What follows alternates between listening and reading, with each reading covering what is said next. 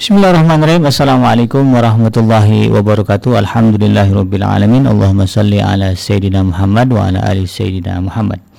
Kembali berjumpa di udara di gelombang 1044 AM iDream Radio Successful Muslim Family dan seperti biasa saya Abi akan menemani Anda di petang hari ini dalam program rutin kita di setiap petang di jam 16 waktu Indonesia bagian Barat hingga pukul 17 lewat 15 menit waktu Indonesia bagian Barat dalam program ngaji from home di mana kita akan sama-sama mendengarkan berbagai uh, kajian uh, tausiah ya, ceramah dengan berbagai tema terutama yang menyangkut dengan uh, bagaimana kita seharusnya beragama di dalam kehidupan kita. Dan tentu kita akan menghadirkan berbagai narasumber ya dengan berbagai kepakaran dan untuk hari ini kita akan sama-sama uh, mendengarkan uraian dan juga kajian tentang adab berorganisasi yang akan disampaikan oleh guru kita Ustadz Itang Rusmana LCMH kita akan langsung kepada narasumber kita pada hari ini Al Ustad Itang Rusmana LCMH yang akan membahas tema tentang adab berorganisasi. Kepada beliau saya persilahkan. Tafadhol Ustaz. Ya, terima kasih Habib Kenzi. Bismillahirrahmanirrahim. Assalamualaikum warahmatullahi wabarakatuh. Waalaikumsalam warahmatullahi wabarakatuh.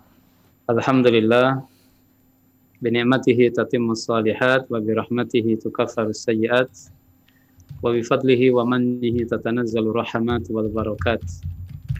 Ashhadu an la ilaha illallah wahdahu la syarika lah wa asyhadu anna Muhammadan abduhu wa rasuluh. Allahumma salli wa sallim wa barik ala Muhammad wa ala alihi wa sahbihi ajma'in amma ba'd. Para pemirsa di mana pun Anda berada, uh, masih tetap di channel iDream TV. Uh, pada sore hari ini kita bersyukur kehadirat Allah Subhanahu wa taala diberikan kesehatan, kekuatan bisa bersilaturahim meskipun di udara. Mudah-mudahan silaturahim kita mengantarkan kita ke surganya insya Allah kelak nanti. Dan kita senantiasa mudah-mudahan diberikan kesehatan, kekuatan, dijauhkan dari COVID-19 atau penyakit yang lain dan semoga Allah Subhanahu wa taala senantiasa memberkahi kita dalam setiap langkah, setiap uh, ibadah, setiap aktivitas dan mudah-mudahan aktivitas kita bernilai ibadah di sisi Allah Subhanahu wa taala. uh, Bapak Ibu pemirsa sekalian yang dirahmati Allah Subhanahu wa taala, izinkan saya untuk share screen sebagai panduan untuk kajian kita pada sore hari yang berbahagia ini. Tema kita insya Allah seputar adab interaksi dalam organisasi dakwah. Bapak Ibu yang dirahmati Allah Subhanahu wa taala, dua poin yang menjadi sorotan kita. Pertama, rahasia kokohnya sebuah organisasi dakwah. Kemudian yang kedua, apa sih adab Eh, ketika berinteraksi dalam organisasi dakwah tersebut. Berorganisasi atau tergabung dalam organisasi dakwah adalah nikmat yang sangat luar biasa karunia dari Allah Subhanahu wa taala yang tiada terhingga. Bagaimana tidak? Dalam surat Al-Anfal Allah Subhanahu wa taala menyampaikan, A'udzubillahi minasyaitonirrajim wa alafa baina qulubihim law anfaqta ma fil ardi jami'an ma alafta baina qulubihim. Walakin Allah alafa bainahum innahu azizun hakim. Allah lah yang telah mentaklif ya melembutkan menyatukan baina qulubihim di antara hati-hati mereka wala lau anfaqta ma fil ardi jami'an ma allafta baina qulubihim. Kelembutan hati itu ketertautan hati satu dengan yang lain sehingga bisa melebur dalam sebuah organisasi dakwah sungguh sangat mahal sekali harganya. Seandainya uh, engkau infakkan seluruh apa yang ada di bumi ini itu tidak akan bisa untuk membuat hati-hati itu bisa bertaut satu dengan yang lain. Kenapa demikian? Walakin Allah allafa bainahum. Karena Allah Subhanahu wa taala zat yang mempersatukan, mempertautkan, yang melebur hati-hati yang berbagai visi, hati yang berbagai kecenderungan, memiliki berbagai orientasi, sehingga hati-hati itu bersatu dalam satu visi, satu, satu misi organisasi dakwah yang mudah-mudahan diberkahi oleh Allah Subhanahu wa taala. Uh, pemirsa sekalian yang dirahmati Allah Subhanahu wa taala paling tidak ada tiga poin kenikmatan kita ketika bergabung dalam organisasi dakwah ini. Yang adalah dia merupakan jejak yang akan ditinggalkan dan menjadi investasi kebaikan setelah kita tiada. Ingat firman Allah Subhanahu wa taala di surat Yasin. Ketika Allah Subhanahu wa taala mengatakan Eh, nahnu kami kata Allah Subhanahu inna nahnu nuhyil mauta wa naktubu ma qaddamu wa atharahum kami yang menghidupkan orang-orang yang telah mati meskipun Ibnu Katsir menyampaikan pengertian ayat ini bisa maknanya dua pengertian yang pertama orang yang mati nanti di hari kiamat yang pengertian yang kedua adalah Allah Subhanahu wa taala menghidupkan kembali hati-hati orang kafir yang telah mati dan dia ada dalam kesesatan. Tapi kalau Allah ingin menghidupkan dia bisa jadi hidup. Wa naktubu ma qaddamu wa atharahum dan Allah Subhanahu wa taala menulis, mencatat apa yang telah mereka lakukan dan bekas yang ditinggalkan dari perbuatannya ketika di dunia ini. Ada dua makna juga yang disampaikan oleh Imam Ibnu Katsir tentang wa asarahum. Wa asarahum dimaknai sebagai sunnah hasanah yang dilakukan oleh orang-orang kemudian yang akan menjadi investasi pahala. Wa asarahum dalam pengertian yang lain adalah asarul aqdam. Asarul aqdam fil a'malis salihah was sayyi'ah awil ma'asi. Yaitu bekas langkah kaki ketika menginjak bumi Allah Subhanahu wa taala catat ketika dia melaksanakan kebaikan atau dia melaksanakan kemaksiatan auzubillahi min dzalik.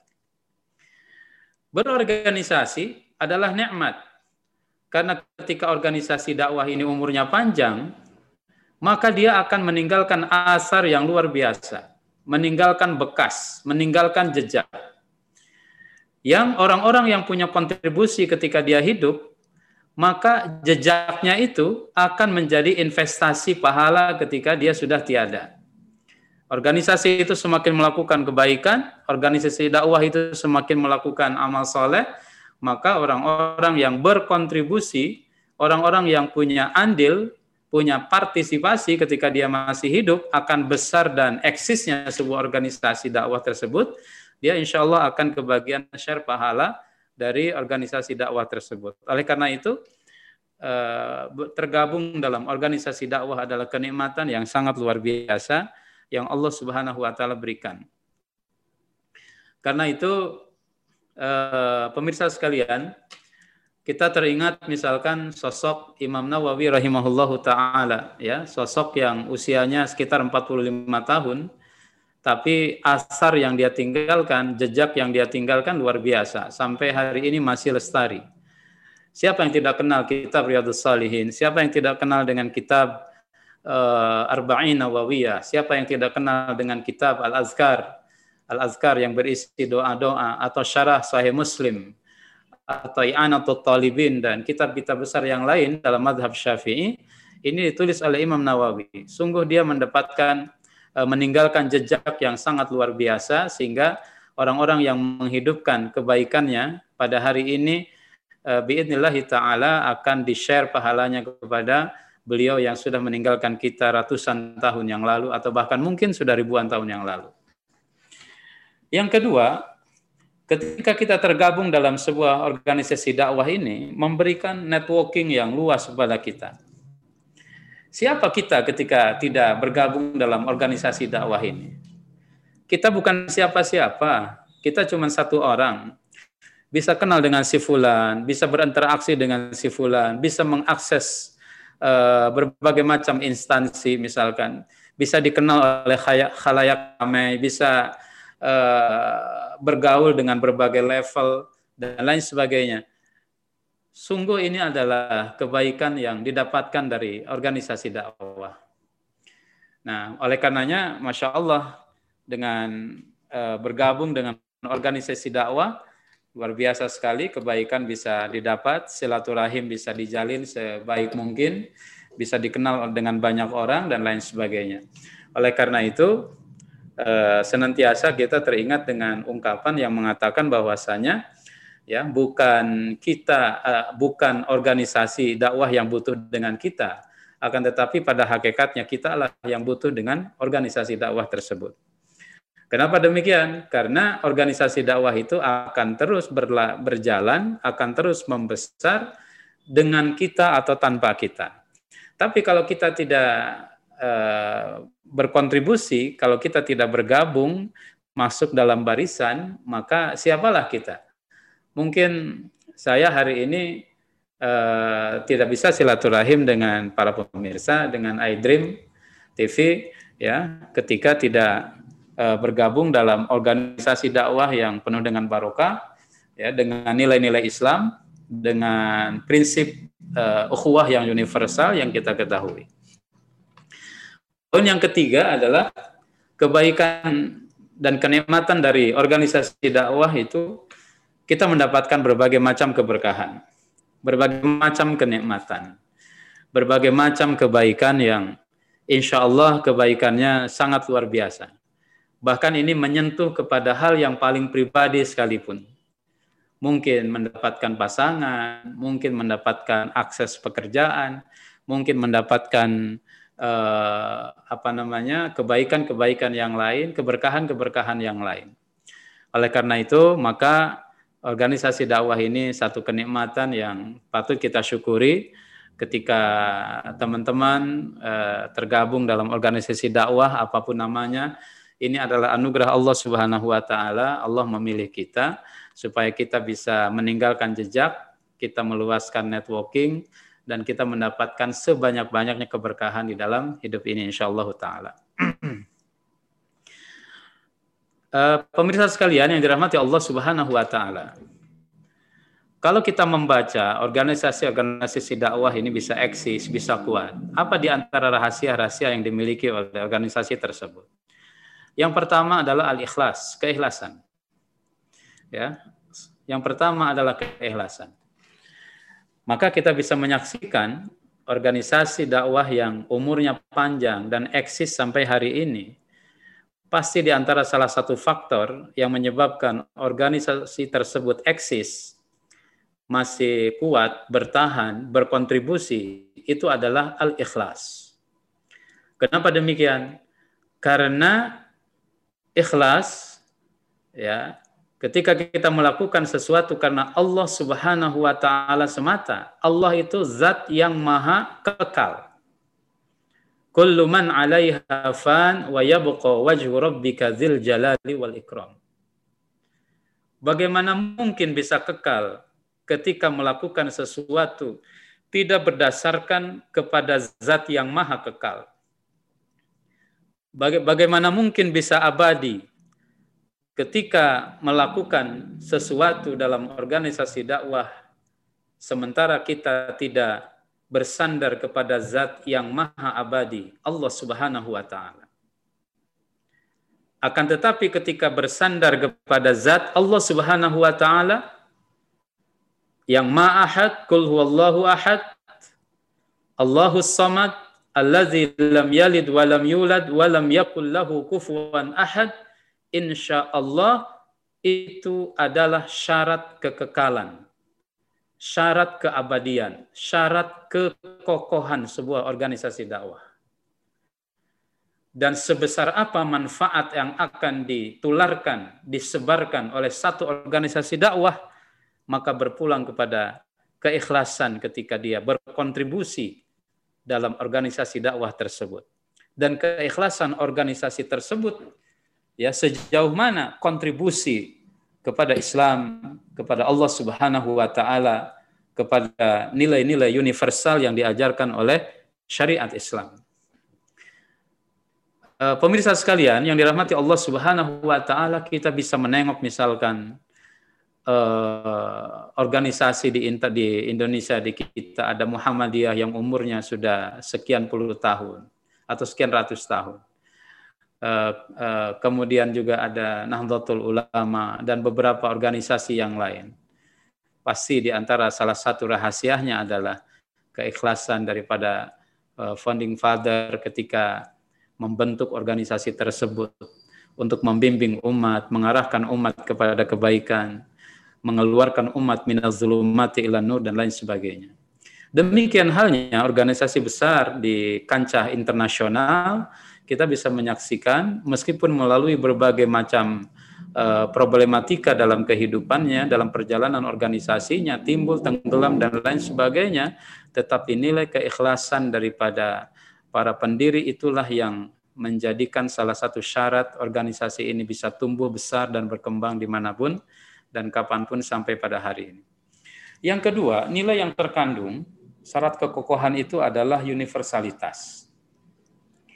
Universalitas asyumul adalah hal yang tidak bisa dipisahkan dalam kehidupan kita sebagai umat manusia itu adalah sunnatullah, itu adalah sunnatul kaun yang senantiasa berlaku dalam kehidupan.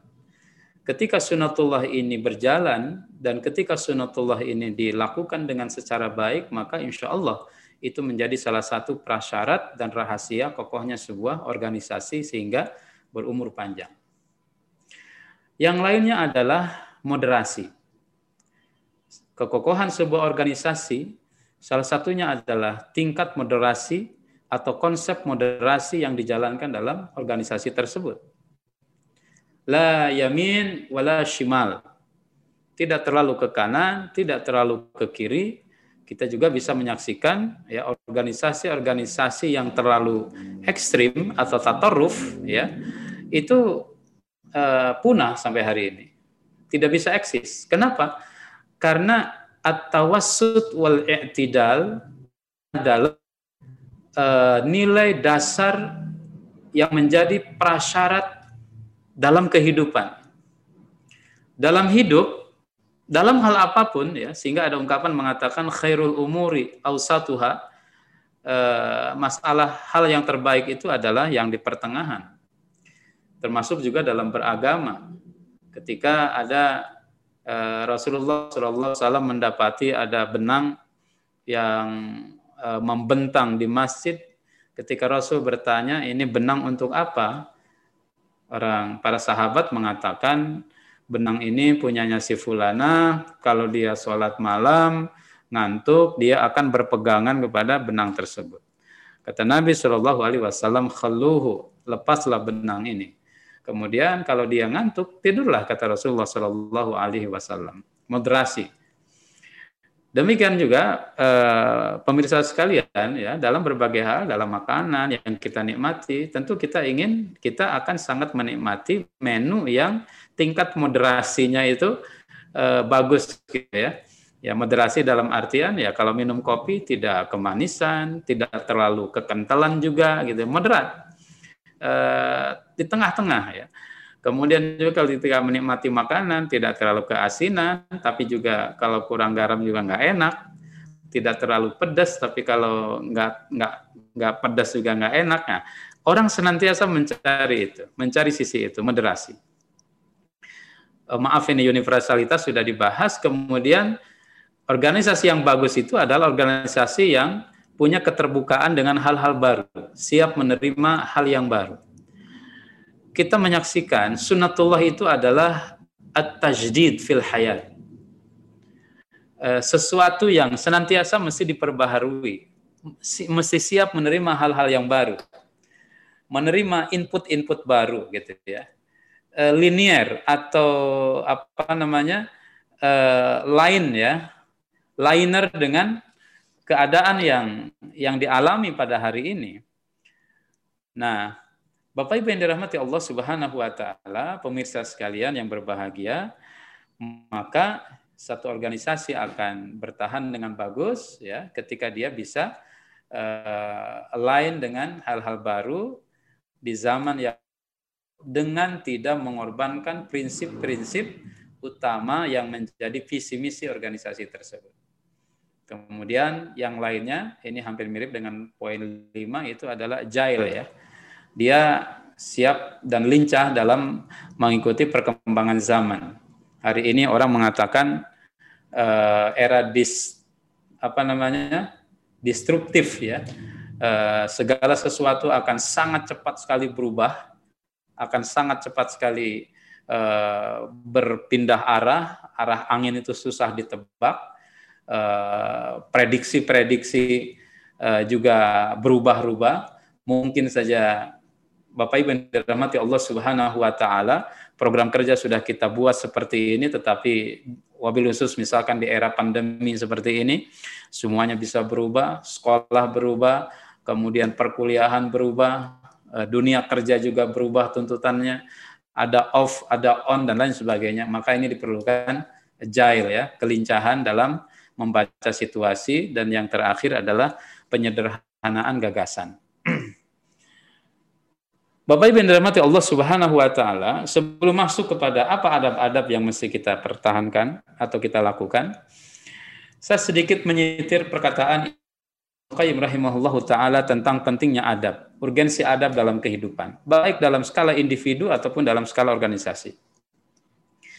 Beliau mengatakan, adabul mar'i unwanu sa'adatihi wa falahihi. Adab seseorang adalah uh, unwan sa'adatihi wa falahihi. Kunci bahagia dan suksesnya dia di dunia. Wa qillatu adabihi kehilangan adabnya atau kekurangan adabnya unwan syaqawatihi wa bawarihi. Itu adalah kunci uh, syakawah ya, kesengsaraan, kesusahan serta kehancuran dalam hidupnya. Oleh karena itu Imam Ibnu Qayyim mengatakan famastujliba khairud dunya wal akhirah bimislil adab. Kebaikan dunia dan akhirat itu tidak bisa diraih kecuali uh, dengan adab. Walastujliba hirm, hirmanu bimislil adab. Mana uh, kebaikan-kebaikan itu akan akan tertutup ketika adab yang dimiliki oleh seseorang uh, sangat minim ya sangat rendah sekali. Ini bisa kita akses dalam kitab Madarijus Salikin halaman 2, eh, jilid 2 halaman 368. Dalam hal ini, pemirsa sekalian dirahmati Allah Subhanahu wa taala, adab adalah hal yang sangat urgen dalam berorganisasi, wabil khusus dalam organisasi dakwah. Ketika kehilangan adab atau adab sudah hampir habis, hampir punah, maka jangan diharapkan ada kebaikan dari dalam sebuah organisasi dakwah. Tapi ketika adab itu semakin kuat, mengkristal, bahkan sudah menjadi semacam SOP, ya maka insya Allah kebaikan-kebaikan dari sebuah organisasi dakwah akan besar sekali manfaatnya, akan dirasakan manfaatnya oleh umat. Daya dobrak, daya dorong itu akan lebih kuat, menjadi powerful, dalam kebaikan-kebaikan. Salah satu prasyaratnya adalah al-adab. Al-adab. Nah, dalam berorganisasi ada tiga segmen yang perlu diperhatikan uh, adab-adab interaksi dengan tiga segmen. Dengan organisasi itu sendiri, kemudian dengan pemimpinnya, kemudian dengan sesama anggota dalam organisasi. Terhadap organisasi, pemirsa sekalian, yang pertama yang dituntut adalah totalitas. Ya, totalitas. Kita bekerja sepenuh hati. Kita memberikan kontribusi sebesar apa yang dimiliki. Kita berikan apa yang kita miliki. Bahkan mungkin kalau bisa, kalaupun organisasi tidak menuntut, tapi kita masih punya, kita berikan. Meskipun di luar dari tuntutan ini totalitas atau tajarud. Maka organisasi itu akan hebat ketika dihuni oleh para apa namanya?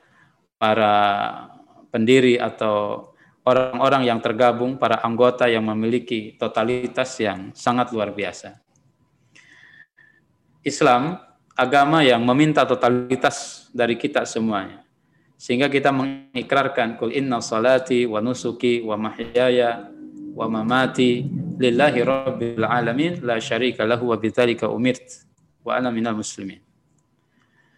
Uh, sesungguhnya salatku, nusuki, ibadah korbanku, wa mahyaya, hidupku, wa mamati, matiku lillahi rabbil alamin semata-mata karena Allah Subhanahu wa taala. Dan kita memahami keterlibatan kita dalam organisasi ini adalah bagian dari ibadah, bagian dari amal soleh, bagian dari implementasi ketakwaan kepada Allah Subhanahu wa taala.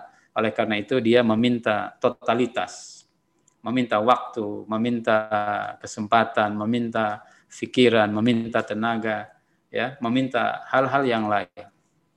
Bahkan meminta harta sekalipun maka adab terhadap organisasi harus menunaikan kewajiban yang memang sudah diikrarkan dengan organisasi tersebut. Ya.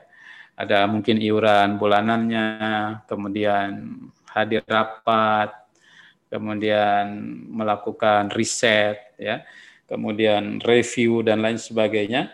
Ini sebagai sebuah uh, penunaian kewajiban. Jangan sampai kita menjadi Eh, orang-orang munafik yang mereka terlalu bersemangat dalam menuntut hak tapi lupa akan kewajiban ya. Bersemangat dalam menuntut hak tetapi melupakan kewajiban. Poin yang lain adalah menghidupkan nilai-nilai Islam. Nilai-nilai Islami dalam organisasi dakwah. Karena organisasi dakwah ini akan menjadi uh, prototipe nilai-nilai Islam yang melembaga, ya, nilai-nilai Islam yang terlembagakan. Eh, teman-teman sekalian dirahmati Allah Subhanahu Wa Taala, apa di antaranya misalkan, ya sebagai sebuah organisasi dakwah, di antaranya adalah budaya uh, ifsha salam, ya budaya untuk menyebar luaskan salam. Jangan sampai atributnya organisasi uh, dakwah ya organisasi dakwah Islam tetapi nilai-nilai Islam tidak pernah kelihatan atau sangat jarang sekali kelihatan dari para anggotanya. Ini kan sebuah ironi yang mesti diperbaiki. Sebuah ironi yang mesti dihilangkan. Ya. ucapan ucapan salam misalkan kemudian adab-adab yang lain ketika adab dalam musyawarah, dalam syuro, kemudian ada berinteraksi ya interaksi antara apa namanya sesama anggota kemudian menjaga hijab ya menjaga khalwah dan lain sebagainya ini sebagai sebuah nilai-nilai yang mesti hidup sebelum organisasi tersebut mengkampanyekan kepada yang lain untuk menghidupkan nilai-nilai Islam sementara dirinya tidak melakukan itu. Faqidu syai la yu'ti Orang yang tidak punya sesuatu, maka mana mungkin dia bisa memberi kepada yang lain. Nah, yang lainnya dalam uh, ada berinteraksi dengan organisasi, maka hendaklah kita memberikan masukan-masukan yang sifatnya konstruktif.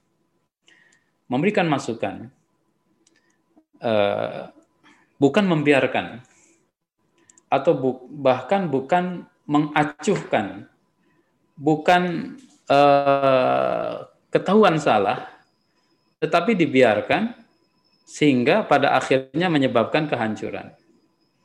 Hal ini disampaikan oleh Rasulullah Shallallahu Alaihi Wasallam dalam konteks yang lebih luas. Man amin kumun karon biyadihi.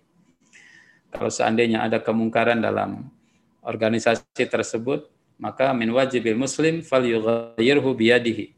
Maka dia hendaklah merubah dengan tangannya. Falam yastati fa bi lisanihi wa illam yastati fa bi qalbihi. Kalau tidak bisa dengan lisan, kemudian kalau tidak bisa dengan hatinya. Organisasi yang bagus adalah organisasi yang membuka pintunya lebar-lebar kepada masukan-masukan yang konstruktif. Ya, bukan menutup diri, bukan merasa benar, bukan merasa uh, paling baik, bukan merasa senantiasa ada dalam rel yang sudah benar, tidak. Cara pandang orang berbeda, mungkin juga ada hal-hal yang tidak diketahui dan mesti diperbaiki, maka hal ini mesti disampaikan, masukan ini mesti disampaikan. Tapi ketika budaya uh, al-ijabi ya, masukan konstruktif ini terhambat, tersumbat, maka ini adalah uh, lampu merah atau minimal lampu kuning bagi sebuah organisasi dakwah. Kenapa? Karena dia tidak akan sampai kepada uh, apa namanya the best ya uh, langkah terbaik, kemudian juga program-program terbaik ketika menganggap masukan-masukan dari para anggota itu bisa dianggap sebagai masukan yang destruktif atau mengancam atau apa namanya merongrong kekuasaan. Tentu ini hal yang tidak konstruktif. Nah, dan yang lainnya terhadap organisasi itu kita mengedepankan al istisyarah ya, minta pendapat. Kemudian minta masukan, Eh, mungkin pandangan pribadi itu menurut pribadinya baik, tetapi menurut organisasi belum tentu itu sesuatu yang baik. Karena kapasitas pribadi terbatas. Kapasitas pribadi itu terbatas. Yang berpikir cuma satu orang. Tapi organisasi, wabil khusus organisasi dakwah, di situ terkumpul orang-orang hebat, orang-orang baik. Tentu cara pandangnya juga lebih luas spektrumnya, kemudian juga lebih komprehensif cakupannya, lebih mendalam analisanya, lebih kon, uh, lebih sumul ya, lebih apa namanya uh, view-nya lebih lebih besar lagi, maka adab terhadap organisasi hendaklah kita mengedepankan istisyarah. Bagaimana baiknya, bagaimana pendapatnya. Bapak Ibu yang dirahmati Allah Subhanahu wa taala, sehingga Abu Bakar radhiyallahu an dia mengatakan, "Ma ra'aitu ahadan akthar istisyaratan min Rasulillah sallallahu alaihi wasallam." Aku tidak melihat seseorang yang paling banyak bermusyawarah, paling banyak untuk minta pendapat dari yang lain kecuali Rasulullah sallallahu alaihi wasallam.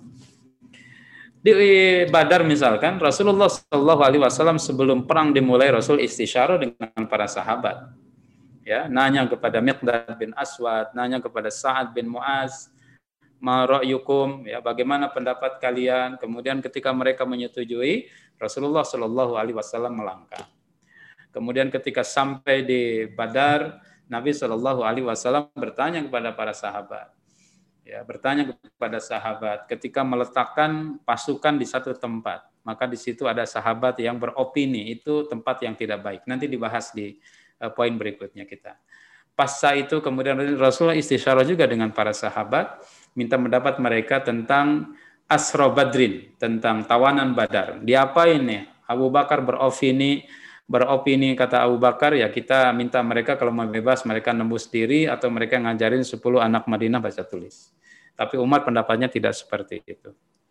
Ala kulihal eh, pemirsa sekalian, Bapak Ibu sekalian, dalam organisasi dakwah maka sendaklah kita senantiasa mengedepankan al-istisyarah ya, al-istisyarah sebagai langkah yang eh, konstruksif dalam sebuah organisasi. Kemudian poin kedua, bagaimana terhadap pemimpin atau pimpinan dalam sebuah organisasi. Yang pertama, adabnya adalah at-ta'ah, ketaatan yang totalitas. Sehingga Umar Ibn Khattab radhiyallahu an dia mengatakan dalam satu ungkapannya, innahu la islama illa bi jama'atin wala jama'ata illa bi imaratin wala imarata illa bi ta'atin. Kata Umar bin Khattab, tidak ada Islam kecuali berjamaah. Tiada jamaah kecuali bi imarah, ada kepemimpinan. Wala imarata illa bi dan tidak tegak kepemimpinan kalau tidak ada ketaatan. Kemudian yang kedua, as-siqah, trust terhadap keputusan-keputusan yang diambil oleh pimpinan. Memang manusiawi ketika mempertanyakan sesuatu yang uh, tidak logis. Bukan hanya kita. Umar bertanya kepada Rasulullah Shallallahu Alaihi Wasallam pada perjanjian Hudaybiyah. Kata Umar bin Khattab setelah empat poin perjanjian Hudaybiyah ditandatangani oleh uh, Rasulullah Shallallahu Alaihi Wasallam. Bahkan ketika Rasul nulis Bismillah saja, Urwah bin Zubair pada waktu itu, Urwah bin Mas'ud ya sebagai saksi atau sebagai juru runding dari Quraisy mengatakan ma'arafna ar-rahim ya. Illa ma'arafna rahim wa arafna rahman rahmanul yamama. Mereka katakan kami enggak mengenal Allah itu ar-rahman ar-rahim kecuali rahmanul yamama. Hapus kata Nabi. Oke okay. Bismillahirrahmanirrahim dihapus. Kemudian poin satu 10 tahun gencatan senjata poin dua umrah tahun depan kemudian poin tiga berbagai macam kabilah boleh berafiliasi dengan masing-masing uh, pihak. Kemudian poin yang keempat, nah ini yang menjadi pertanyaan kalau ada muslim dari Mekah ke Madinah, orang Madinah harus memulangkan, tapi kalau ada orang Madinah ke Mekah, orang Mekah tidak wajib memulangkan. Umar bertanya, Alasna nahnu alal haq, bukankah kita ini dalam kebenaran kata Nabi? Iya.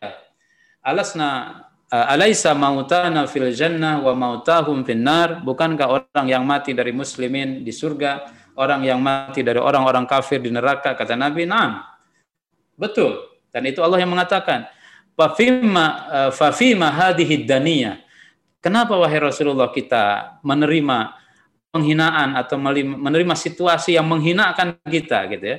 Umar melihat apa yang disepakati oleh Rasulullah Shallallahu alaihi wasallam sebagai sebuah pelecehan kepada nilai-nilai yang selama ini diimani.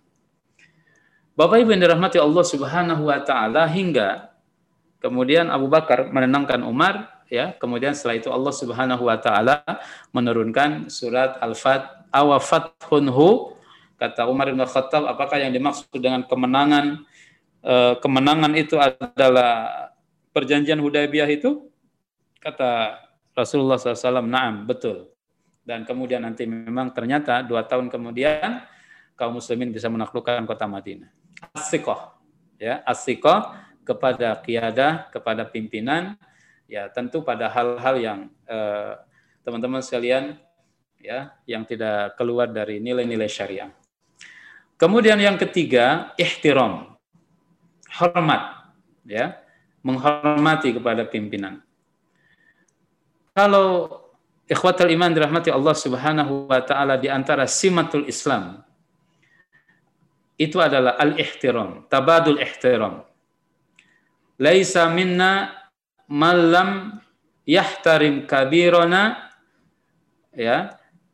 Uh, tidaklah termasuk umat kami kata Nabi Shallallahu Alaihi Wasallam yang tidak menghormati orang-orang yang lebih senior dan tidak menghargai orang-orang yang lebih junior. Ya walam lam yuwaqqir kabirana wala yahtarim haqqa saghirina. Atau kama qala alaihi salatu wassalam. Al-ihtiram. Nah, ada seorang sahabat ya, seorang sahabat ketika ada satu ayat turun kepada Nabi, la tarfa'u aswatakum fawqa sautin nabi. Ya jangan mengangkat suaramu di atas suara nabi. Sahabat ini maka dia ber, berdiam diri di rumah. Tidak mau menemui Rasulullah Shallallahu alaihi wasallam. Kemudian Rasul Shallallahu alaihi wasallam bertanya kepada para sahabat aina fulan? Ke mana si fulan nggak kelihatan? Kemudian ketika didatangi maka sahabat ini mengatakan halak tu celakalah aku. Kenapa kau mengatakan demikian karena kata dia, sauti arfa min sauti Nabi Shallallahu alaihi wasallam. Au sauti fauqa sauti Rasulullah Shallallahu alaihi wasallam. Suaraku ini kalau bicara di atas suara Rasulullah SAW. Sahabat ini Bapak Ibu yang dirahmati Allah Subhanahu wa taala dalam riwayat ya, kalau ada satu kaum dia senantiasa menjadi juru bicara. Juru bicaranya kaum muslimin, juru bicaranya Rasulullah wasallam dalam event-event tertentu. Nah, Ketika dia dia menyadari bahasanya suaranya lebih tinggi dari suara Rasulullah Shallallahu Alaihi Wasallam, sehingga dia merasa sedih. Kemudian dia mengatakan, percuma aku ketemu Rasulullah, mungkin aku adalah orang-orang yang akan masuk neraka. Habita amaluhu, amal-amalnya hancur. Kenapa? Suaranya lebih tinggi dari suara Rasulullah Shallallahu Alaihi Wasallam. Disampaikan kepada Nabi, kemudian Nabi Shallallahu Alaihi Wasallam mengatakan, ayat itu tidak seperti yang kau pahami, engkau insya Allah min ahlil jannah, termasuk orang yang akan mendapatkan surga Allah subhanahu wa ta'ala. Dari sahabat itu kita belajar ihtiram. ya meskipun subhanallah dia sangat sensitif sekali ya dia ihtiram sekali kepada baginda Rasulullah Shallallahu Alaihi Wasallam. Kemudian eh, teman-teman sekalian dirahmati Allah Subhanahu Wa Taala kewajiban atau ta'amul, muamalah, interaksi dengan pemimpin juga, kita boleh memberikan nasihat, masukan, saran, dan kritik yang konstruktif. Tadi nyambung dengan poin yang pernah disampaikan pada saat perang Badar misalkan, Rasulullah Shallallahu Alaihi Wasallam menempatkan pasukan, maka ada satu sahabat namanya Habab ibnu Mundir al Habab ibnu Mundir, dia mengatakan kepada Nabi, ya Rasulullah, ahada manzilun uh, anzalakallahu la nata'akhir wa la nataqaddam minhu au huwa ra'yu awil harbu awil makidah. Wahai Rasulullah, apakah tempat ini berdasarkan wahyu di mana aku tidak boleh mundur tidak boleh mundur dari tempat ini. Kami tidak boleh mundur dari tempat ini. Am huwa ra'yu awil harbu awil makida. Atau ini semata-mata sebagai sebuah strategi peperangan. Kata Rasul sallallahu alaihi wasallam, "Hadza huwa ra'yu wal harbu wal makida." Ini adalah strategi aku semata kata Rasul, ya pikiranku semata, ideku semata. Kemudian sahabat itu mengatakan, Wallahi laisa hadha bira'yin. Kata dia, tempat ini bukan tempat yang cocok wahai Rasulullah. Kemudian Rasul bertanya, Marayuka, bagaimana pendapatmu? Masukanmu seperti apa? Dia mengatakan, Nan hadbina ila adnama ibadrin. Ya. Wa nahdimu uh, al-abar wa nabni hawdhan namla'uhu ma'an. Wahai Rasulullah, kita beranjak lebih ke atas, kemudian sumur-sumur badar kita tutup, kita bikin kolam, kita penuhi dengan air, ya dan air kolam itu ada di front kita. Kenapa? Karena orang berperang itu dia akan mencari air bukan mencari makanan. E, logis, konstruktif, inovatif, ya kemudian diterima masukannya oleh Rasulullah SAW. Kita juga menyaksikan di sini Rasulullah SAW orang yang munfatih, orang yang terbuka dengan saran, dengan gagasan, dengan ide. Selama ide itu logis, ya Eh, logikanya bisa diterima, inovasinya bagus ya, kemudian juga strategis. Memang eh, dia punya nilai strategis yang tinggi, bisa menyelamatkan organisasi. Diterima ide itu ternyata betul ketika perang terjadi, banyak orang-orang musyrik yang mencari air, eh, sumurnya sudah ditutup, ketika mereka mau ngambil air dari kolam yang dibuat oleh kaum muslimin, maka itu semacam jebakan Batman mereka tinggal dihajar aja sama kaum muslimin. Uh, sahabat-sahabat sekalian dirahmati Allah Subhanahu wa taala. Kemudian poin yang terakhir ya, itu bagaimana adab sesama anggota. Yang pertama al-mahabbah ya. Yang pertama tabadul al-hub. Saling mencintai, saling menyayangi. Nah, oleh karena itu, ikhwafillah yang dirahmati Allah Subhanahu wa taala eh, ada peribahasa kita mengatakan tak kenal maka tak sayang, tak sayang maka tak cinta. Oleh karena itu mungkin yang paling dasar itu saling mengenal ya at-ta'aruf. At-ta'aruf, siapa dia, namanya di namanya siapa, kemudian tinggalnya di mana nih si anggota ini. Termasuk dalam ta'aruf itu bisa lebih dalam lagi. Makanan kesukaannya itu apa? minuman kesukaannya itu apa? Orang ini senangnya dicandain, candanya yang model gimana? Orang ini pantangannya apa? Nah, ini at-ta'aruf. Nah, kalau sudah ta'aruf, kemudian nanti e, ningkat lebih jauh lagi ke tafahum. Saling memahami situasi, kondisi, dan lain sebagainya, cara berkomunikasi, dan lain sebagainya, bagaimana dengan si fulan. Maka akan sampai kepada al-mahabbah, sampai kepada cinta, sampai kepada ruhama'u bainahum. Saling menyayangi, saling mencintai di antara mereka. Ya, orang yang mencintai itu dia tidak akan ridho melihat yang dicintainya terluka, yang dicintainya sengsara, yang dicintainya menderita. Maka tidak ada ikatan yang paling kuat kecuali ala qatul mahabbah, ikatan cinta. Oleh karena itu, ada ungkapan dalam dunia uh, dunia percintaan atau dunia cinta ya tinggi gunung kan kudaki gunung tinggi kan kudaki eh, samudra luas diseberangi, hujan badai dilalui. Nah, kalau sudah cinta ya seperti itulah. Maka dalam organisasi dakwah eh, maka al-mahabbah atau cinta merupakan salah satu keyword yang tidak bisa dipisahkan mesti dipupuk. Atau mungkin bahasa kekiniannya awalnya adalah dibuat semacam bonding ya. Membuat bonding yang kuat antar elemen di organisasi tersebut. Kalau bondingnya sudah kuat, insya Allah seberat apa pun Eh, program kerja yang dimiliki oleh organisasi itu biidnillah akan bisa dieksekusi. Kenapa? Karena nanti dari mahabbah turunannya itu ada tadhiyah, ada pengorbanan ya. Gak mungkin orang berkorban kalau nggak mencintai. Oleh karena itu lihat seorang suami bagaimana dia berkorban untuk istrinya. Siang jadi malam, malam jadi siang, kepala jadi kaki, kaki jadi kepala. Lihat juga seorang istri bagaimana dia berkorban untuk suaminya, bagaimana dia korban untuk anak-anaknya. Dia mengandung, dia melahirkan, dia menyusui ya. Kemudian juga dia yang ngerjain kerjaan rumah. Kadang juga dia yang ikut mencari nafkah, luar biasa. Itulah energi cinta yang luar biasa sekali ya. Kemudian yang lainnya adalah al-ihtiram wa takdir, saling menghormati ya, saling menghormati dan eh, apa bahasanya itu lebih pasnya itu tahu posisi ya, memposisikan seseorang sesuai dengan kapasitasnya. Pandai menempatkan diri ya. Eh, Bapak Ibu yang dirahmati Allah, para sahabat sekalian yang dimuliakan Allah Subhanahu wa taala. dalam sebuah hadis ya. Pada suatu hari Abu Bakar ketika suami Hafsah itu wafat, dia datang kepada Umar bin Al-Khattab, direkam dalam Sahih Bukhari. Menawarkan kepada Umar putrinya, Hafsah. Kemudian Abu Bakar mengatakan, Sa'anzuru fi ra'yi. Jawaban singkat Abu Bakar, ntar deh pikir-pikir dulu gitu.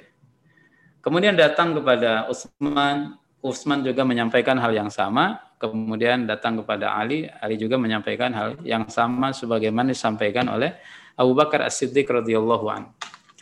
Dalam riwayat tersebut, Umar agak gondok gitu, tanda petik. Katanya ikhwah, katanya bersaudara. Tapi kok nggak mau nolong saudaranya gitu. Nah, dan pada saat itu Umar bin Khattab tanda petik ya, dia nawar-nawarin putrinya kepada kawan-kawannya itu. Kenapa demikian? Bukan karena dia orang yang rakus, tetapi kira-kira dari kiai saya dulu ketika di pesantren, tahlilnya beliau, analisa beliau mengatakan Umar itu paham. Paham apa? Kebaikan yang dilakukan oleh seorang putrinya kepada suaminya, maka ayahnya akan dapat share pahala dari putrinya yang bakti kepada suaminya itu. Artinya ketika si putri, putrinya sudah tidak lagi bersuami, maka Umar rugi, dia tidak lagi mendapatkan share pahala dari kebaikan atau bakti uh, putrinya kepada suaminya. Maka dia segerakan supaya putrinya Hafsah mendapatkan suami. Nah, beberapa saat kemudian, eh ternyata Rasulullah Shallallahu Alaihi Wasallam datang meminang Hafsah radhiyallahu anha. Dan kemudian Nabi Shallallahu Alaihi Wasallam menikahi Hafsah radhiyallahu anha tersebut. Barulah setelah itu Abu Bakar As-Siddiq radhiyallahu an dia bilang kepada Umar, "Inilah sebabnya kenapa aku kemarin tidak mau menerima tawaranmu. Karena aku telah mendengar ya, mendengar e, isu begitu, info-info kalau Rasulullah Shallallahu alaihi wasallam fihi libnatik punya keinginan untuk menikahi putrimu wahai Umar. Tapi saat ketika Abu Bakar ditanya, ya Abu Bakar ditawarkan, Abu Bakar tidak mau mengemukakan alasan itu.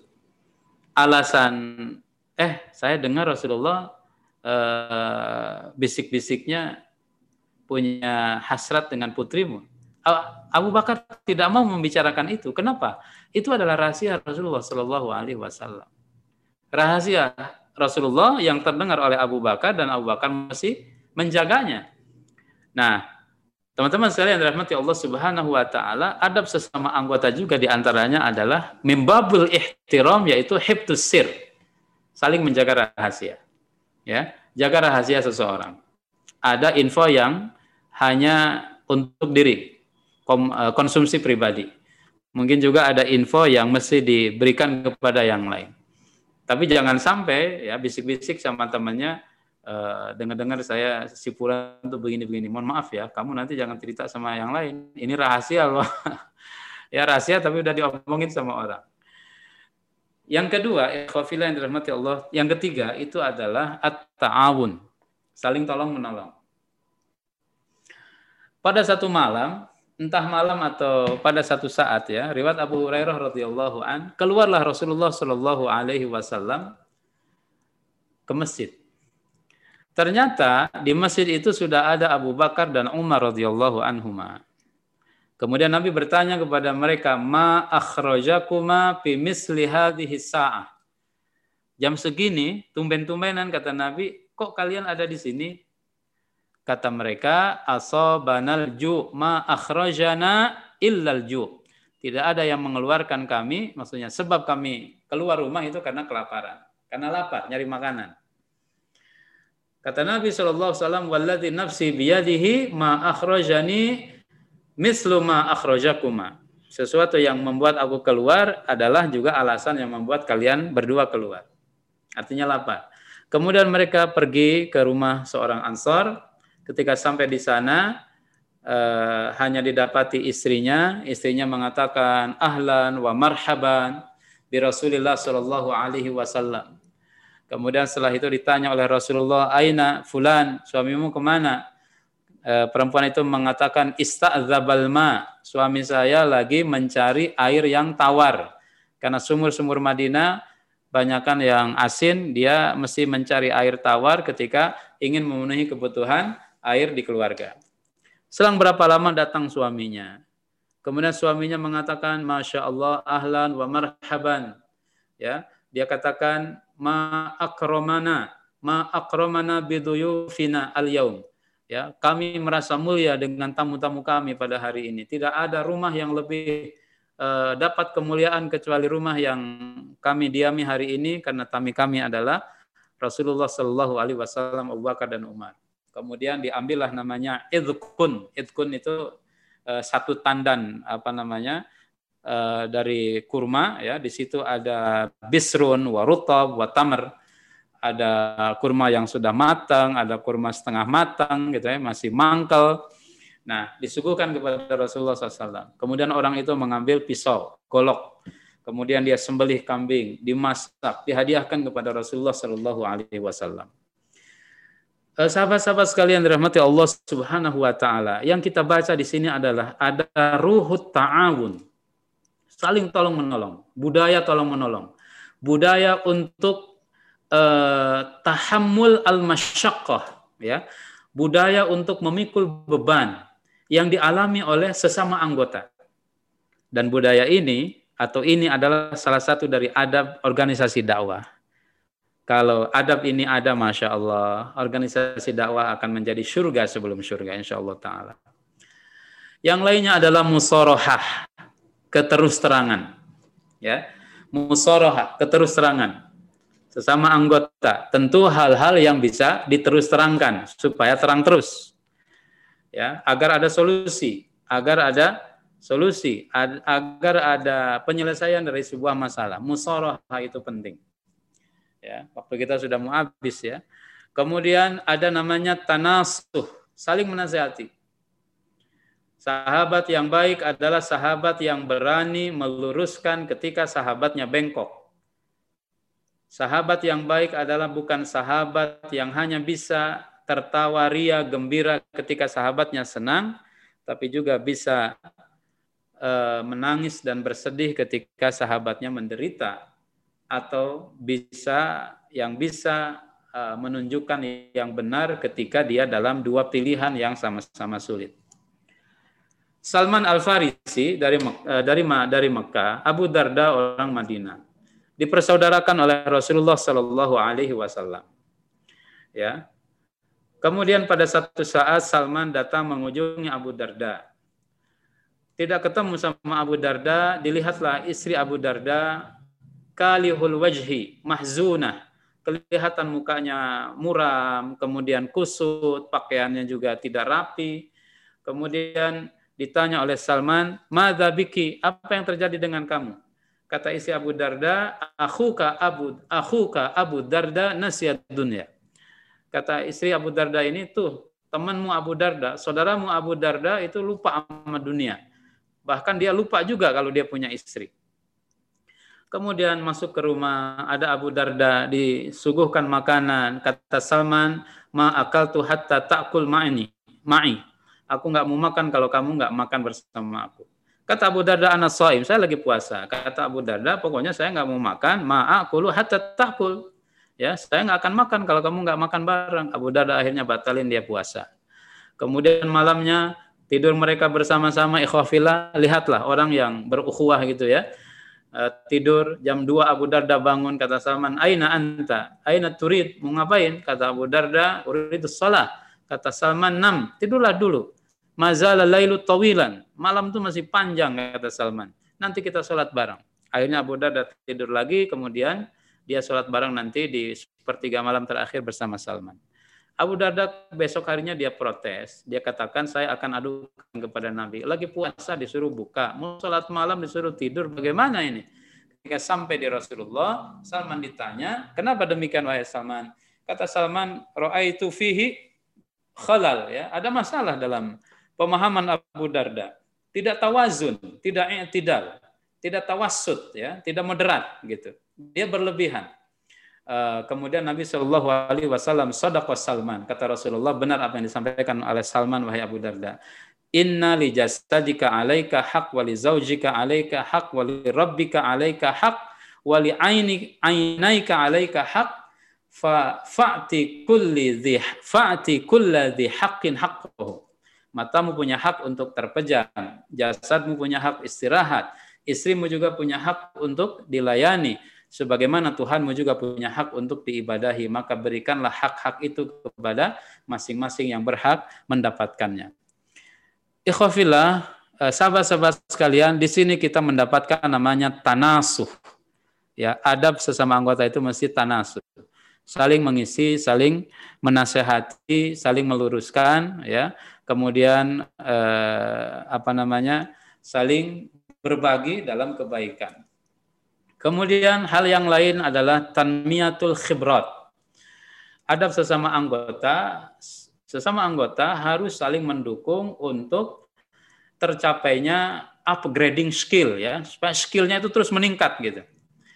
Jangan berpikir yang penting saya maju, yang lain nggak maju bodoh amat tidak. Tapi anggota yang baik adalah bagaimana dia saling mendukung dengan yang lain supaya skill skillnya bisa sama-sama kuat. Umar ibn Khattab radhiyallahu an dia punya seorang tetangga dan mereka janjian. Kalau tetangganya datang hari ini kepada Rasulullah, ikut taklim sama Nabi, kemudian kalau pulang, Umar talaki sama beliau.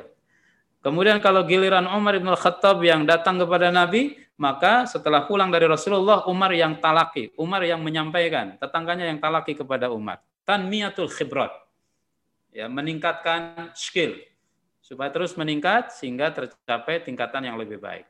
Kemudian yang lain adalah kuwatu asilah.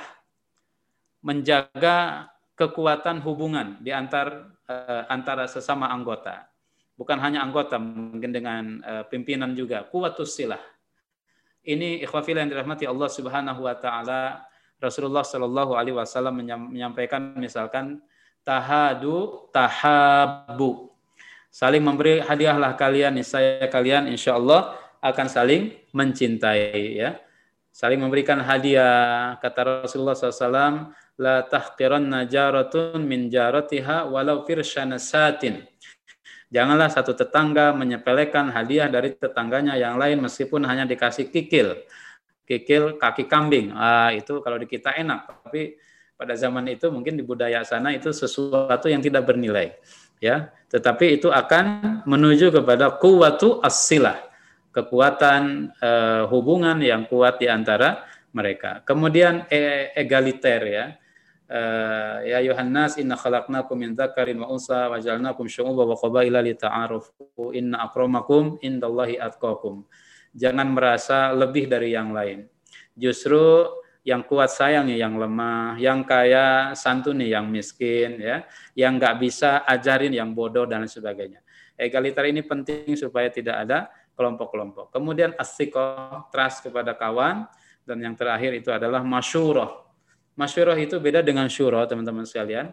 Masyurah itu adalah minta ide, minta pendapat, minta pandangan. Tetapi dia tidak mulzim, ya, dia tidak mengikat. Ya, misalkan di hadisul ifki Rasulullah bertanya kepada para sahabat, bagaimana pendapat kalian tentang istri Aisyah yang sedang bermasalah? Ansor mengatakan demikian, Muhajir juga mengatakan demikian dan lain sebagainya. Tetapi pendapat mereka tidak mengikat kepada Nabi untuk dijadikan sebagai dijadikan sebagai keputusan. Itu namanya masyurah. Setelah Rasulullah SAW mendengarkan berbagai pendapat, Rasulullah SAW kemudian mengambil satu keputusan, ya, dan itu cukup menjadi eh, pertimbangan-pertimbangan pengambilan keputusan. Sehingga eh, Abu Ayyub Al Ansari bertanya kepada istrinya, bagaimana pendapatmu tentang Aisyah? Kata istrinya, Aisyah itu lebih baik dari aku. Maka Abu Ayyub mengatakan, kalau Aisyah lebih baik dari kamu, aku percaya kamu tidak akan melakukan keburukan.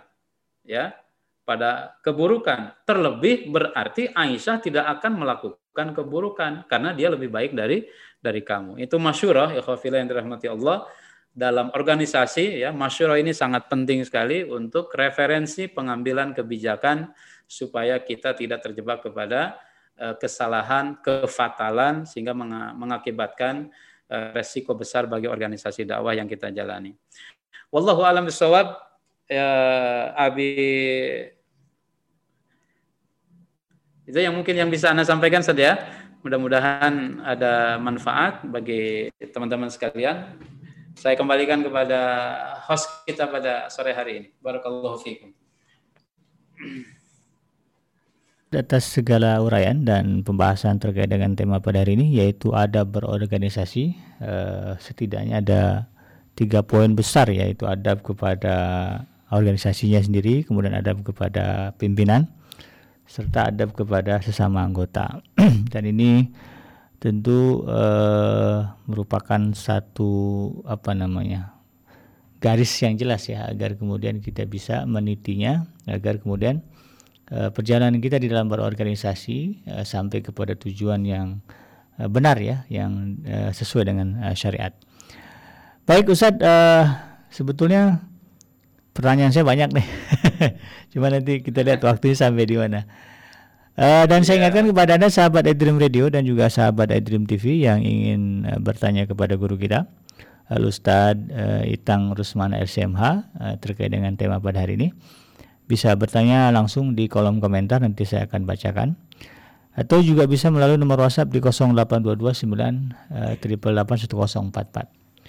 Baik Ustaz sambil menunggu uh, kemungkinan ya seandainya ada pertanyaan dari jamaah kita yang sedang menyimak secara langsung.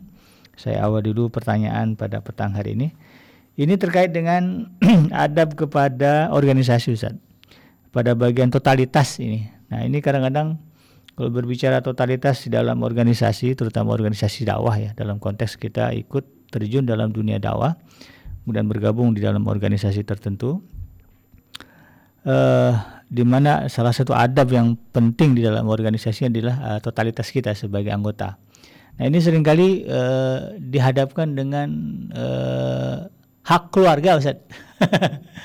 kita apalagi yang punya istri, punya anak, begitu mereka punya punya hak dari kita. Satu sisi juga kita ingin memberikan totalitas kepada organisasi uh, dakwah yang kita uh, terjun di dalamnya. Ini kira-kira menyiasati ini gimana, Ustaz? Ya.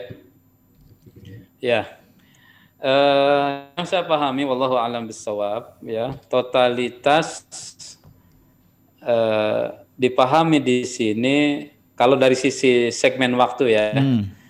kalau melihat kepada waktu ya totalitas pada alokasi waktu yang sudah disediakan. Hmm. Jangan sampai nanti mengerjakan pekerjaan keluarga di saat waktunya untuk yang lain atau mengerjakan pekerjaan yang lain ketika disegmentasi waktu keluarga. Nah, ini campur aduk ya, bukan totalitas saja. nah, yang saya pahami totalitas pertama dari segmen waktu, ketika misalkan ada alokasi waktu.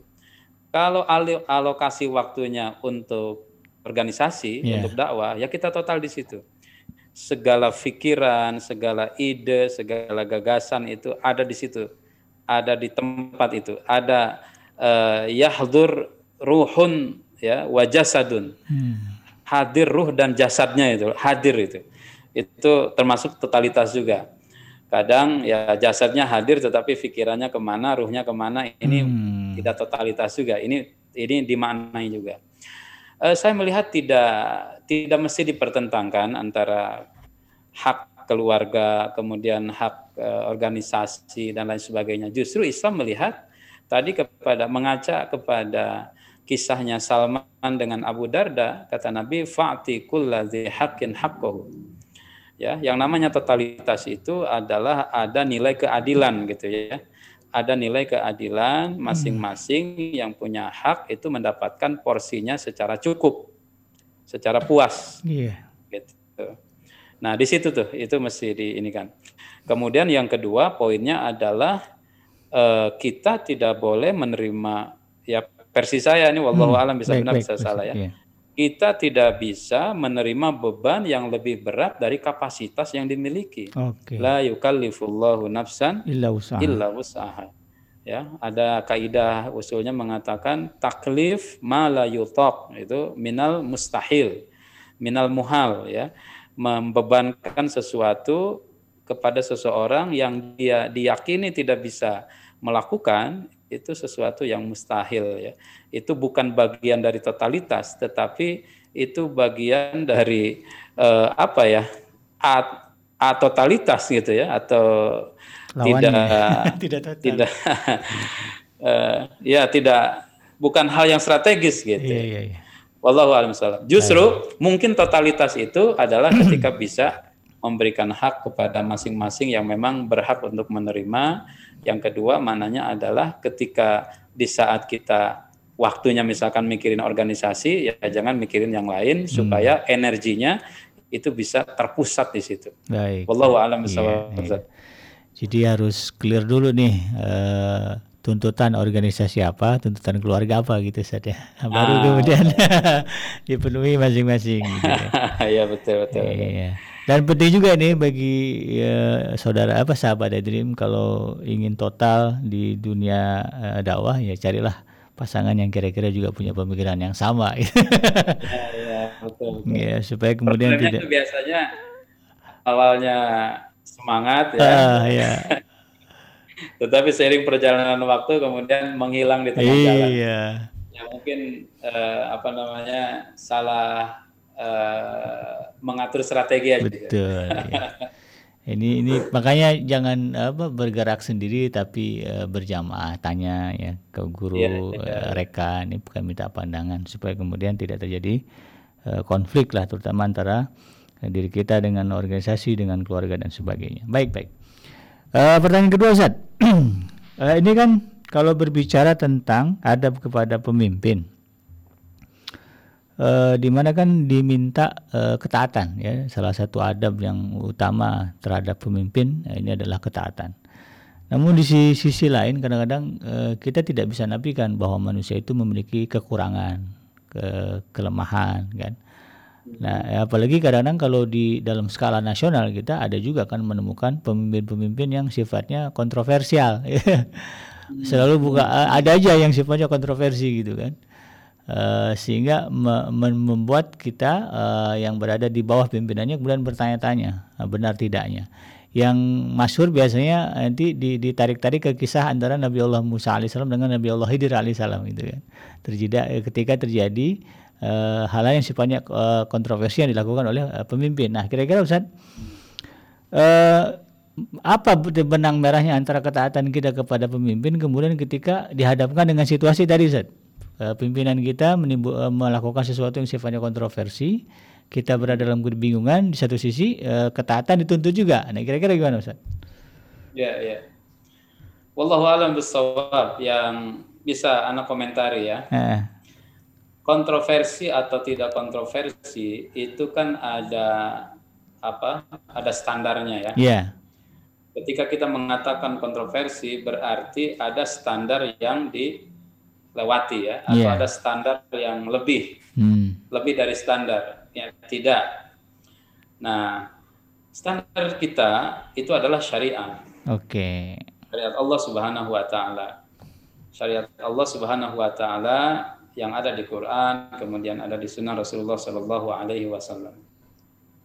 Ada hadis-hadis Nabi Shallallahu Alaihi Wasallam juga mengatakan tentang ketaatan kepada pemimpin, meskipun pemimpin itu budak hitam, ya hmm. abdun habasyun mujaza, ya budak hitam hidungnya pesek. apa namanya yang pesek tuh oh. kalau ketebas gitu sempal tuh kalau oh iya iya iya, iya. gitu sumbing ya tetapi yeah. ketaatan yang uh, masih di dalam koridor syariah Ustaz bukan okay apa namanya ketaatan liberal ya, yeah. bukan ketaatan yang liberalis yang uh, boleh apa saja enggak. Hmm. Oleh karena itu juga para ulama sering kali mengaitkan ketaatan pemimpin ini dengan ayat ya ati Allah wa ati Rasul wa ulil amri, amri ya.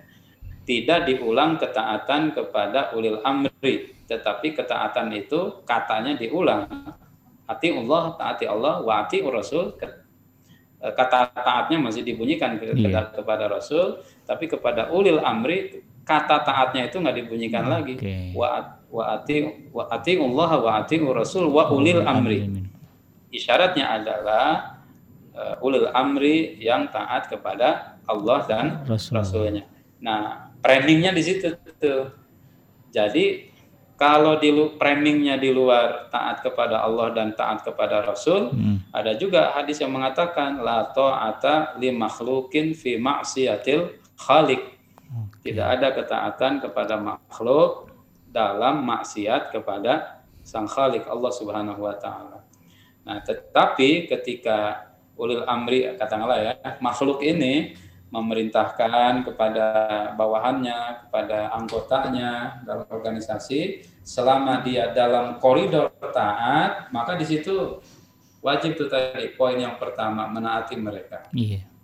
Nah, selama masih dalam koridor syariat, syariat gitu ya, itu eh, tanpa reserve itu ya. Oke. Okay. Tanpa reserve. Nah, dengan itu akan terasa lah kenikmatan berjamaah itu. Hmm kenikmatan berjamaah itu akan terasa seperti nikmatnya ketika kita nyeruput kopi pahit. Pahit, tapi kalau ya kalau karena ya selera ya, hmm. karena uh, tahu itu bermanfaat ya enak aja tuh jadinya tuh. Atau hmm. ketika kita minum jamu ya, jamu hmm. pahit tapi karena kita tahu ada manfaatnya di sana. Iya. Tetapi secara selera, secara hawa nafsu itu nggak enak gitu di bibir. Tidak apa-apa. Nah, karena ada kebaikan yang terkandung lebih luar biasa di balik eh, pahitnya jamu tersebut. Hmm. Allah baik, Jadi ini harus uh, hati-hati ya kalau menyikapi uh, sesuatu yang kita anggap kontroversi. Memang bingkainya harus jelas. Bingkainya adalah syariat sehingga uh, apa namanya ketaatan yang kita berikan juga uh, berada pada bingkai syariat. Baik Ustaz, pertanyaan terakhir nih Ustaz. Uh, ini terkait dengan adab kepada uh, sesama anggota. Tadi ada disebutkan uh, salah satu adabnya adalah uh, menjaga rahasia begitu kan? Uh, Enam. Uh, sesama anggota. Ini kalau berbicara rahasia Ustaz, nah ini batasannya apa nih Ustaz? Kadang-kadang kan uh, ya sedap ngeri-ngeri sedap juga nih kalau ngomongin rahasia orang. ada nggak batasan Ustaz? Ini aib nih boleh di ya, ini rahasia boleh uh, harus dijaga. Ini tapi rahasia nggak boleh dijaga. Batasannya apa kira-kira Ustaz? Iya. Kayaknya sih yang namanya rahasia ya perlu dijaga Ustaz. Namanya juga rahasia Ustaz. rahasia dengan aib apa yang sama Ustaz kira-kira? Kenapa? A antara rahasia dengan aib sama nggak nih Ustaz? Antara rahasia dengan aib. Aib. Ha. Ya. Rahasia itu bisa menyangkut aib, bisa menyangkut tidak. Oke. Okay. Misalkan tadi Nabi Shallallahu Alaihi Wasallam ingin menikahi Hafsah, hmm. ya itu bukan aib, itu bukan sesuatu yang aib gitu ya. Tetapi Abu Bakar pada saat itu dia belum punya kejelasan info itu, oh, oh. apakah benar atau enggak nih mau nikahin Hafsah. Nah, hmm. sampai apa namanya Hafsah sampai benar-benar kejadian itu terjadi, mm-hmm. Abu Bakar tidak mau membuka. Tapi setelah terjadi, baru dia klarifikasi kepada Umar. Kenapa oh. kemarin saya nggak mau ditawarin gitu ya? Jadi hemat saya rahasia lebih umum daripada aib. aib. Ya. Contoh yang lain misalkan ya. ketika Siti Fatimah ya, ketika Rasul mau wafat, kan dia dibisikin hmm. oleh Rasulullah, nangis Siti Fatimah. Yeah. Kemudian setelah itu dibisikin oleh lagi oleh Nabi yang kedua, tersenyum dia. Hmm. Nah, Siti Fatimah itu tidak menyampaikan apa yang dibisikin oleh Nabi pada saat itu kepada yang hadir. Oke. Okay. Tapi setelah Rasulullah wafat, baru Siti Fatimah menyampaikan. Tadi itu Nabi membisikin yang pertama, e, kalau ayahmu akan segera meninggal. Uh, dia senang, uh, dia sedih. Ya. Dan bisikan yang kedua kata Rasulullah, kamu akan menjadi orang yang uh, apa namanya lebih cepat atau orang yang pertama menemui aku nanti di alam barzah. Nah, Fatimah senang gitu karena dia karena memang terbukti nanti beberapa bulan kemudian Fatimah baru Wafat. uh, menyusul wafatnya Rasulullah Shallallahu Alaihi Wasallam. Ya. Allah uh, Ya baik baik baik. Uh, ya ini juga area yang masih uh, harus ada kejelasan ya. Betul uh, betul. Iya seperti. Hanya itu bahasan khusus itu. Iya. Fikih rahasia nanti. Ah iya siap. Mudah-mudahan kita. Rahasia bukan hanya pemirsa. Ah, ah. itu. Waduh, berarti lengkap sekali ya agama kita. Nanti deh kita minta satu sesi waktu, mudah-mudahan bisa dibahas tentang uh, fikih rahasia ini. Fikih rahasia sambil ngopi di kopi rahasia. Itu. Wah. iya iya iya. Baik Ustaz, uh, karena jam sudah menunjukkan pukul 17 lewat 18 menit, uh, waktu kita sudah tidak mungkin lagi untuk dilanjutkan. Namun sebelum diakhiri, eh, silakan buat closing statement dulu Ustaz terkait dengan tema kita pada hari ini yaitu ada berorganisasi. Silakan Ustaz. Ya. Uh, para sahabat sekalian yang dirahmati Allah Subhanahu wa taala, uh, yang pertama hidup ini adalah ibadah dan di antara ibadah yang kita lakukan adalah ketika kita bergabung dalam organisasi-organisasi dakwah dan semoga itu bernilai ibadah di sisi Allah Subhanahu wa taala. Ketika kita ada di organisasi dakwah, maka mari kita jaga dengan baik, mari kita berikan kontribusi terbaik agar kelak menjadi jejak kita setelah kita tiada. Kalau orang lain sudah banyak kontribusinya kepada Islam ini, ada dengan jiwanya, ada dengan hartanya, ada mereka yang meninggalkan masjid, ada yang mereka meninggalkan sekolah, ada yang mereka meninggalkan rumah sakit, panti asuhan dan lain sebagainya. Mari kita berpikir dan kita bertanya kepada diri ketika kita nanti balik kepada Allah sudah apa yang sudah kita tinggalkan untuk menjadi investasi pahala kebaikan setelah kita tiada. Salah satu di antaranya adalah organisasi dakwah di mana kita tempat bernaung. Mudah-mudahan ini menjadi rumah yang akan kita tinggalkan setelah tiada yang akan terus mengalir pahalanya kepada kita sekalian. Amin, amin. Wallahu a'lam bishawab. Billahi fisabilil haq wa asabakum fathan qariba. Wassalamualaikum warahmatullahi wabarakatuh. Waalaikumsalam warahmatullahi wabarakatuh. Sekali lagi kita ucapkan jazakumullah kepada Al Ustaz uh, Itang Rusman LCMH yang sudah menyampaikan Eh, materi hari ini tentang ada berorganisasi. Mudah-mudahan apa yang beliau sampaikan bisa kita pahami dan bisa kita aplikasikan dalam kehidupan kita sehari-hari. Saya Abi Kenji beserta kru yang bertugas pamit undur dari ruang negara Anda. Mohon maaf atas segala kehilafan dan kekurangan. Subhanaka Allahumma rabbana wa bihamdika asyhadu an la ilaha illa anta astaghfiruka wa atubu ilaik. Walhamdulillahirabbil alamin. Wassalamualaikum warahmatullahi wabarakatuh.